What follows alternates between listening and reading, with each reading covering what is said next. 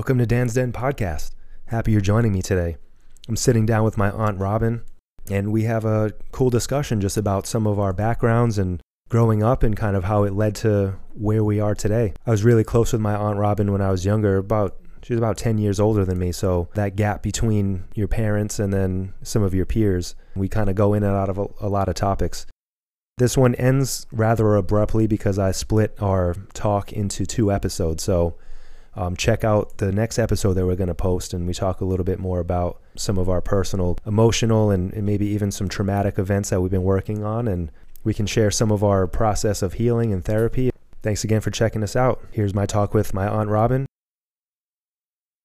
We talk about some books and reading. Is there anything cool you're reading nowadays? Because we spent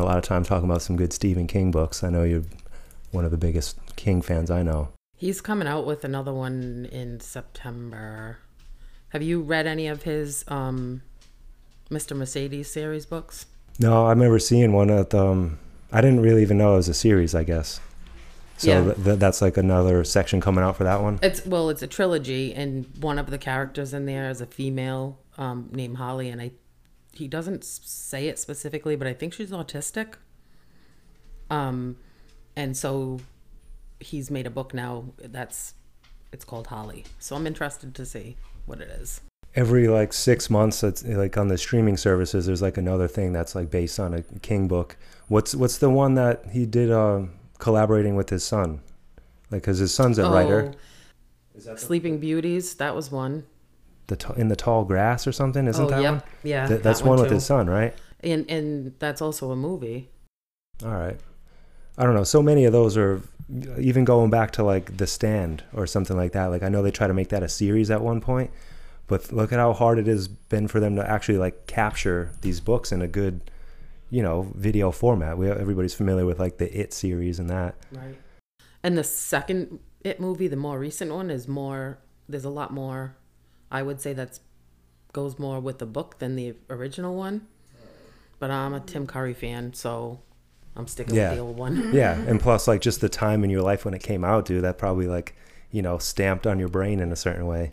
He's uh, he's one of the things that made me so afraid of clowns. I mean, we were just talking about this the other day. Um, he looks like a regular circus clown. So you look at him and he's that clown that you see at the circus, but then he's crazy and he's evil, and that's what's so creepy about it. you Yeah, know? rather than one that's painted like you know this guy's evil. Yes. This looks like somebody that's going to show up in a kid's birthday party. Exactly. And, And murder and- everyone. Yeah. And then all of a sudden his fate. Yeah. And he's just such a good actor.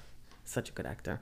But yeah, that book's coming out. Um, you said you haven't read um, the Dark Tower series. Oh, I did. Yeah, you did and read it all. I actually mentioned that to Brandy. Is like that's it's such a good series that we were talking about even kind of reading it together or getting my buddy Matt in and like a mini book club type thing. But like think about like the commitment that is for you know just seven books. The the last one itself is a thousand pages. It's amazing, but I think it took me years to get through the whole thing. It does, but that's what Audible's for. That's Yeah. how I'm getting Rob into it. 1.5 speed. Yeah. loves that. Well, I'll take a step back and I'm going to introduce you. So I'm sitting with my aunt Robyn today. Um, we've I've been excited to do this one for a while, just because before we started recording and talking about like we'll spend three hours on the phone just bullshitting.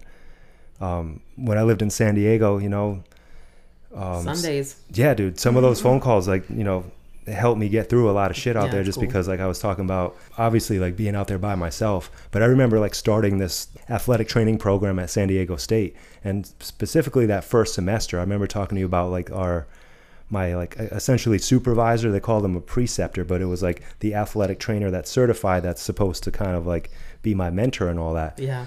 she was just ridiculous and was giving me all this hard time for God knows what. Like she has her own things going on, but I remember just like unloading some of the stuff to you, but like, trying to just bounce it off of you. Like, does, am I doing something wrong here, or kind of just getting a sense for that? But it doesn't feel like that long ago. But then now, like you know, it's been five years since I graduated and be- been like certified as an athletic trainer. So I'm in the spot that like they were at back then when I was trying to do this. And I was like, oh, how mm. cool would it be to, you know, be able to just be super comfortable with this job? Yeah. Yeah. It's amazing. I was really worried about making mistakes back then and apprehensive to get my hands on people and Yeah. especially working with like division one athletes i'm like am i going to break these guys like I know. they're here for like scholarships and that type of stuff That's that underlying anxiety that runs in this family. I'm telling you. And I, I do have to say one thing. Being in the field that I'm in now, women in pretty much any field have to be assholes. It just is what it is. So, as much as we talked about it now, being in the IT field now and just realizing how much more you have to really advocate for yourself and you need to, you have to be a bitch, but then you're a bitch. Yeah So, that, that's definitely a field too that's been predominantly male or men or whatever so i don't know. The, the last few decades i'm sure that's been changing a little bit but now where like remote work is almost more standard for a lot of this stuff i'd imagine that opens the doors for a lot of different things. It does. It's still very male dominated though, but I will say, I mean, my company at least, there, my direct supervisor is a female, and she's the reason she get, that I got the job because I had no no experience whatsoever in IT, and I went to go get a bachelor's in cybersecurity, and the school said, "Well, you already have a bachelor's, just get a master's." So I don't know why I thought I would do that, and that's what I did, and um, she saw that and she said, "Wow, you put yourself through a master's program in 18 months, working a full time job, and got a 3.98 GPA. She's like, clearly you can learn. Sure. She's like, I can teach you anything. It's the the will to learn and the ability to learn, and I can see that. You know what I mean? And she gave me a chance, and Hell yeah, because yeah, it was the what like two or three years ago. I think you were kind of just starting that that part because I, I remember you talking about getting certain certifications and stuff, but then those kind of condensed master programs like that shit's no joke. So much reading, obviously. Yes, yes. And you don't think of, I didn't think about this, but it's like they give you an assignment and they're like, oh, you know, do XYZ or whatever. And I was like, well, well, what's XYZ? So I would have to study XYZ to then be able to do this because I had no background in IT. So it was intense, but it paid off because somebody looked at that and said, wow, you have no, you know what I mean? And you really worked hard. So, um, thankfully, but yeah, I mean, it's, it's, it's tough to be a, a female, I think, in general. So my thought is, I wonder if she just got shit a lot and turned into an asshole because Yeah, it kind of just grinds you down into that. exactly. Is um, how would you say like actually working in IT compared to when you were like kind of transitioning? Like, is it what you hoped it would be, or but is it actually like what you wanted to do? So I'm the not normal female. I always say I'm like a 12 year old boy because I can sit and be at a computer all day and not speak to another human being for the rest of my life and be fine. So that's the IT field. Um, so that part of it's good. You're like, It's it was just- calling me. Yeah. But I mean, the, we have a small team, and my teammates are really like, you know, open to helping me out if I need to understand things or giving me, you know, supporting me. So I'm lucky. But I have seen other teams when I come, you know, if I send an email about something, I get that instant response back, like, you're beneath me kind of thing. So I do see it in the field, thankfully not in my team, but I do see there are certain people who you know, you definitely feel that vibe and so it's like, okay. So I see the problem with that is I'm not afraid of anybody. I'm not intimidated by anybody. I'm not going to back down. The only thing that intimidates me is I don't know things as much as other people do. But once I get up to that speed, like I I don't care. Yeah. So That's I have something similar too. Like it was the same thing I was alluding to about like not wanting to put my hands on Right. an athlete or something, but that's just because like that. Um, I guess you could call it perfectionism, but I don't want to be like in the group and messing up. yes. Part of that, like I kind of sharpened in the Air Force. Like we did a lot of. Uh, it was generally like aircraft maintenance, but like electronics work and troubleshooting stuff. So, you know, low stakes when we're at home station in Arizona, but then we get deployed and it's kind of like you have to know your shit. So, you know, by the time you get deployed, like they wouldn't send you over there if you didn't know.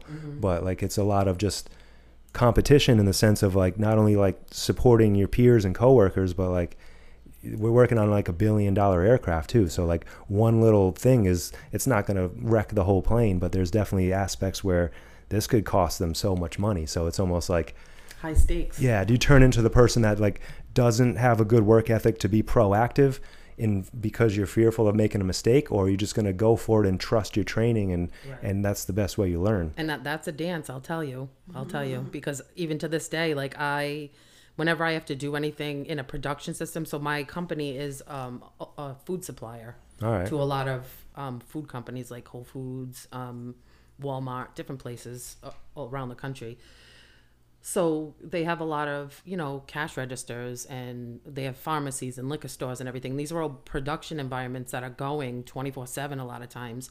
And if we do something on the security side and it breaks something trucks are not getting getting out you know people are not it's it can be big.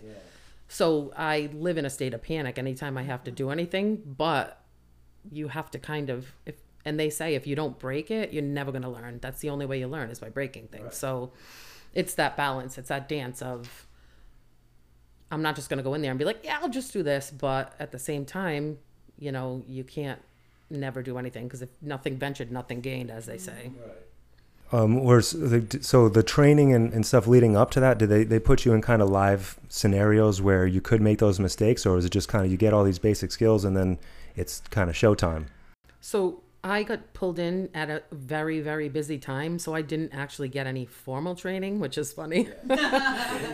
they were like, "You, you're, um, you're gonna be attached to the hip to this kid," and the kid was like so busy that he poor thing didn't have time half the time.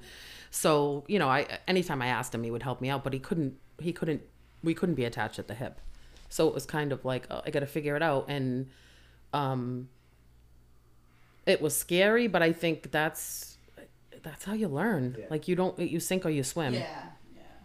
that, that same thing in the Air Force, but then I I've made this kind of connection over the years. I might have mentioned this to you, but like there's a lot of similarities in troubleshooting the systems I used to work on in these aircraft and figuring out the human body, except that I don't want to break anything with the bodies to to you know get better type of thing. So that was like some of that initial um, you know just kind of just a slow approach. But traditionally, like a sports medicine setting, like it's, it's not an emergency setting, so it's not like you know orthopedic surgery or emergency room where people could actually die if you take the wrong step right, Right. here. But um, it's still a lot of like, uh, am I going to make things worse? But then the other times, it's just kind of I've I've switched more towards it's so much about just uh, trying to connect with the patient and education along the way because the setting I'm in now it's really acute injuries and it's just like we have to try to get them back to training tomorrow. So it's not like um, you know maybe a civilian setting where oh we can just kind of give you like maybe three weeks off or Right. uh, you know kind of accommodations like that. There's definitely times where we'll put people on like light duty is what they call it. So you know two days of like you know kind of just pt at your own pace rather than trying to do what all the drill instructors are screaming at you about. But then it's like you know i have to try to connect with them not only so they trust me but to try to get them to understand like you, you can move through some of this stuff Yeah. and in your normal civilian life there would be no reason to but here you're in training to be essentially a warfighter you know like they, they use this term warfighter optimization to make it remind them that you guys signed up for the military this isn't just like going to be a cush job and Right. As officers they're going to get kind of dispersed in so many different settings but it's generally a leadership role so Mhm. you know if you guys can't deal with your individual discomforts now like what happens when the stress of managing small groups or essentially like entire like squadrons or commands like Right. you need to be able to deal with this pressure now so Yeah. trying to get them to understand that but then the first few weeks like they get so much stuff thrown at them it's very difficult to kind of coach them along with that because like you know they're they're still adjusting and uh, being away from home and many of them have never had several days of exercising or doing all this stuff plus classroom stuff. And they do these weird like marching and like drill type stuff that's Mhm. more like ceremonial and kind of like almost like just military history. It's not like they still use these formations and w- march in the battlefield type thing but it's still just part of the discipline and all of that. So it's just trying to remind them like you know what you guys are never going to have to do this again but that piece but you still have to take it seriously and it has a point. I remember being in basic training folding socks and t-shirts a certain way and i'm just like what are we doing here? And then they you get it absolutely perfect. They come the drill instructors come in and wreck all your shit flip the beds do it again. Yeah. and you don't get it at the time but then you know later on it's like if you can't fold your socks how we instruct you to, how are you going to fix an aircraft, which is you know reliant the the air crew is reliant on that so like not only for the expensive equipment but we have people going up and flying yeah. is it a lot of it like cleaning up the mess if something happens It, it, it's it, it ebbs and flows. Like there's some days when I just don't even breathe.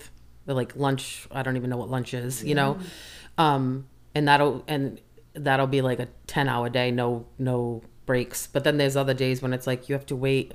The way everything's set up is there's a team for this and a team for that and a team for this. So you can do this and then you need this team to do this. So you have to wait.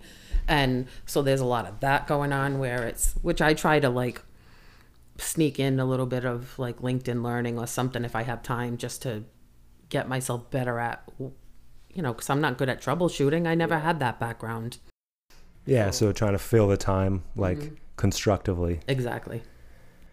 Um, i'm kind of in a similar boat too like you know we, we get kind of jammed in the morning rushed because like they do their pt their physical training super early and typically they come in right after that. So from like i don't know say seven in the morning to like nine or ten like we kind of get a relatively steady flow then a couple hours of like documentation and notes and then it's a walk-in clinic. So you know after lunch it's pretty much like some days people won't come back in and we get to kind of do that. Like i'm you know studying up on anatomy or so whatever kind of psychology i'm reading that that week but then other times it's like the people are coming in where you know same thing we even have to cut lunch short or something like that it's not too bad for me as a contractor because there's specific things that like i'm not allowed to do so i can't work more than eight hour day Right.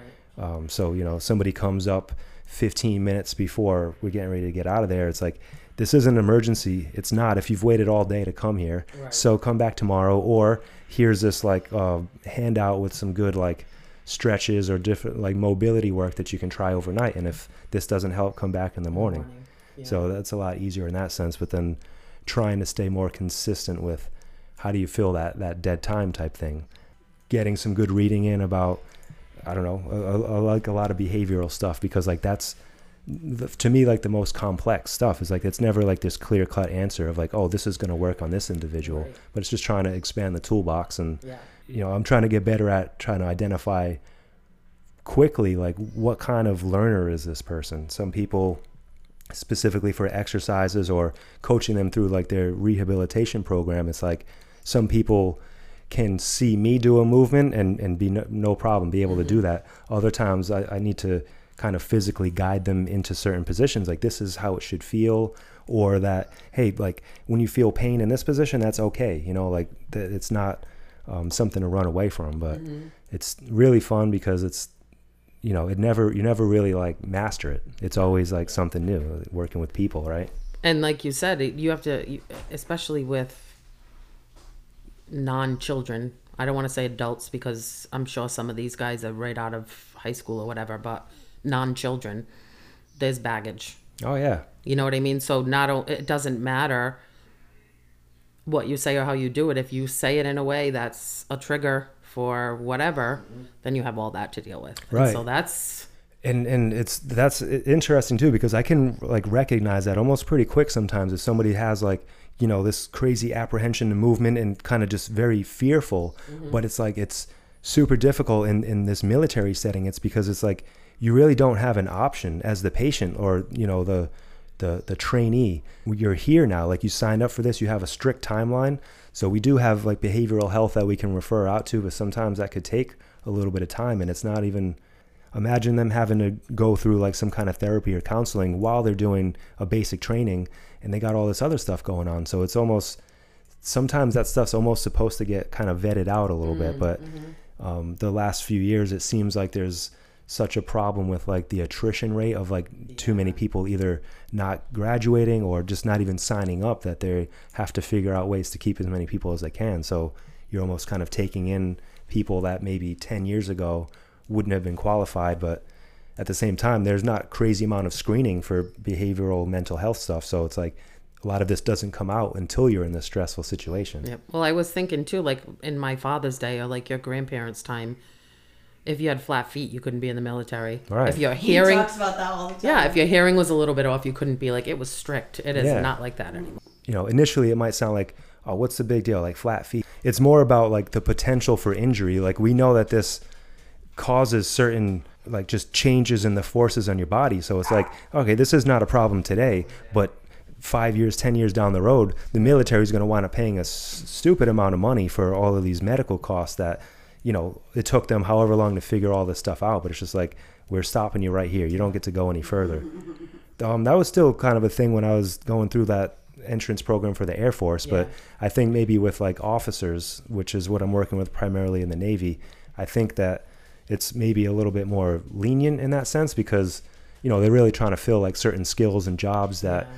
you know they're they're kind of like well we're not bringing this person in for their physical you know kind of performance but at the same time we know like your job skills are going to decline if we're not in a relative able-bodied kind of moving around type thing so it kind of goes back and forth with that Yeah. do you find that like this the position you're in now kind of like fits with like your personality and kind of like yeah i it's i've said it before because before this i was working for the rhode island department of health covid unit Yeah. and um i was doing like supervising for a team of um, case investigators people that would call you when you get covid to get your symptoms get your medical history give you quarantine advice things like that and I used to say all the time, I was like, because they made us be on camera every time there was a meeting. And I used to say all the time, like, I just wish I could go in a corner and just do my job and don't bother me, don't talk to me, and let me do my job, you know? So, yes, for that. And this is also a field that you can never stop learning. And that's why I picked it because threats are changing, uh, technology is changing. Um, you know it, it's just it just it doesn't ever stop so i've always liked to learn and i feel like every time i've gotten a position you get to a point where you get like stale with it and it's just kind of like mind mindlessly doing things and this is not a field where you're ever going to be able to you know i've had guys i work with guys that have worked for 23 years and we're trying to figure out why this thing won't connect here and they have no idea Yeah, mm. and it's like something new for them. They're, Yeah. and that's what we love. That's kind of the same thing in, in my setting too. Is just like, you know, we know there's a lot of generalities in anatomy, but this this person particularly, like, you know, given their background and history, it's like a new case every time. And again, it's just connecting with them, and you know, it, it's the best when you get to when you get to see them leave the clinic, like at least like just more reassured that like mm. this isn't super severe.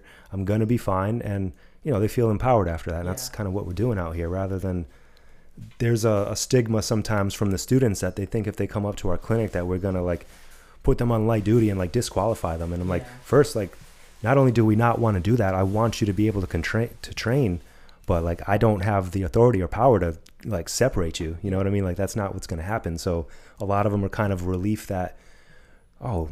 th- We're cool to talk to because everybody else is either screaming at them or Yeah. super rigid and super like so. You know, we try to make that welcoming environment because it essentially it's a place of healing but you know it's hard to mix that in in a military setting where mm-hmm. things are super rigid and even some of the the physical training that they do like they, they line up in certain ways where it almost looks like a military ceremony. And i get the discipline aspect of it but sometimes like you know with some of my experience working with athletes it's like you know you, you should be more fluid and comfortable in this. So it's hard to combine those two where you know super rigid and a lot of history of, of military and just you know discipline all of that stuff where this is a lot of similarities in athletics. There's a lot of discipline but most of them are you know aiming their whole lives to do this physical part where people want to be in the military but they kind of look at like the physical training as just like a speed bump like this is in the way. Yeah. And i'm like well this doesn't get any easier later in life. Yeah. So for some people, it's like, oh, this puts me into a good routine. Now I can take pieces of this training and then do my own thing that I'm actually comfortable with. But um, similarly, I think like I found a good spot that works for for me and like my my strengths because you know I've I have some military experience, but it's almost I almost say the same stuff like every day. My coworkers must be like going nuts just from hearing the same shit. Like, oh, I was in the Air Force too, but every like especially now when I say it, I like I'm this is coming up on 10 years since I separated. So Yeah. sometimes I talk about it like it's still a few years ago. Yeah. But I'm like, oh, it's almost like a whole nother lifetime ago. But I, those connections are important, I think, in especially in any situation where there's because, I mean, I've never been in the military, but I see what comes out of the military, and there's trauma in there. You know what I mean? And so there needs to be those connections. Like people need to know. If you can say, "Look, I I've been where you've been. Mm-hmm. Look where I am now." Yeah. Do you know what I mean? Like that sometimes that's really important. No, too. that's huge. I can like see that in their face sometimes too. Like, yeah. oh, oh, you were in the, the Air Force, and it's like, yeah, I was a, a lowly enlisted, but at the same mm-hmm. time, like we still everybody's basic training sucks. You know, yeah. like there's this thing that like every branch thinks that their basic training is the worst.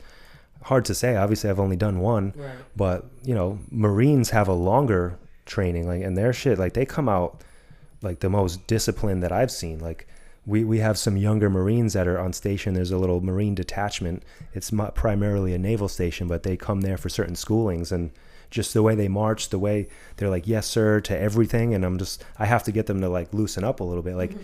because they're almost too um, fearful to just speak freely in a certain way. I'm like, I, I, need you to just be able to tell me like what hurts and all of this stuff rather like everything's not a yes and no question. Yeah. So it's like trying to almost pull them out of that a little bit. It's really um, interesting, and you know, I'm, I'm I'm proud of the, the discipline that they're coming out in because like that's what you expect the military to be. Right. But then like if it comes to the point where you're not going to be able to communicate for your health care, like that that's an issue that we need to work out a little bit. Well, just in general, don't you feel like? I mean, I, again, I'm not from military, but my dad was, my sister was, my nephew was. I've had family and friends. Do you feel like you come out different? Yeah, but not like not in a not in a negative way. Like I think it's not the same as like coming back from like Vietnam, that type of stuff. Just because like the VA and healthcare system since then has gotten a lot better. Mm-hmm. Um, and you know, sure, I got deployed, but I didn't necessarily see hand to hand combat. Yeah. So um, I, I come out different in the sense of I have a much better idea of like my ability, for, like work ethic, and just. My self discipline I think got sharpened a little bit, but I was also able to figure out how to like which areas to put that in. Yeah. It's something I'm still working on, but it's like I know that I have the capacity to have like a, a, a super disciplined regimented day if I wanted to. Yeah. So like that part was cool because, you know, maybe I, I've had a I think a good work ethic from my parents and stuff like that growing up, but being able to know that, you know, not only is this just something you do because you work hard, but you're you're doing this for your coworkers and stuff too. Like it goes back to the thing of like not wanting to make a mistake, but it's because I don't want to let these guys down. And you know, part of that is the maybe selfish part of I, I want to be the best at my job, but it's almost like I I'm doing this because this guy's here next to me. It's that simple, and that's what we really learned while we were deployed too. Is that we're relying on each other out there. Everybody's away from home you know, a eight hour time shift from even getting phone calls and and that's like even if we could get to the phone that day, shitty internet connection. So that whole part really kind of helped me be more grateful for the things I do have. Yeah. Like there, there's talk about cold showers, dude. Like there was mm. times where there there wasn't heated water for like a month, and we went like September through late January. So um, where we were in Afghanistan is a lot of elevation, so it was super super cold. Like I thought that it would be like desert and hot, yeah. but like no, we're like kind of in the mountains a little bit. So it was uh, you know, something else like showering at 5 a.m. when it's still dark and you have to kind of run back to your little plywood hut and it's you know five degrees out, something like that. Um, you know, we complain about the New England winters, but after coming back from there, I'm like, okay, like at least I have like a warm place to go and. Right you know, it, it definitely wasn't as bad as some other deployments could have been. It wasn't as long, but I'm definitely grateful for the uh, the experience. And again, it just helped me um, be able to understand that like there's a lot more to managing like day to day stuff than just doing what feels good. You know, being able to kind of prioritize things a little bit better. I think that helped with that. I think you were always like that though yeah, so maybe uh, that's kind of how maybe I how I found myself going towards the military because there was definitely a time my late teens and shit even through probably 21 22 years old where like I would never see myself in the military. Yeah. There was a few of my buddies going to the navy, a couple for the army and I was just like not for me. Yeah.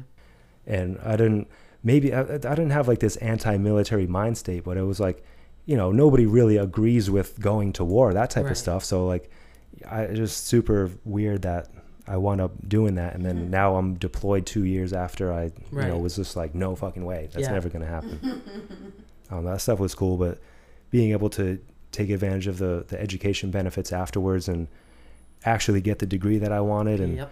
I don't know, I've, I've had some friends that maybe didn't utilize the GI Bill in the same way, and and had to use a lot of the benefits for their um, like kind of prereqs and like Yeah. undergrad stuff. So I, I got to take advantage of a lot of. Um, you, you might have heard of the the CLEP programs. It's uh, college level examination program. So it's an acronym CLEP.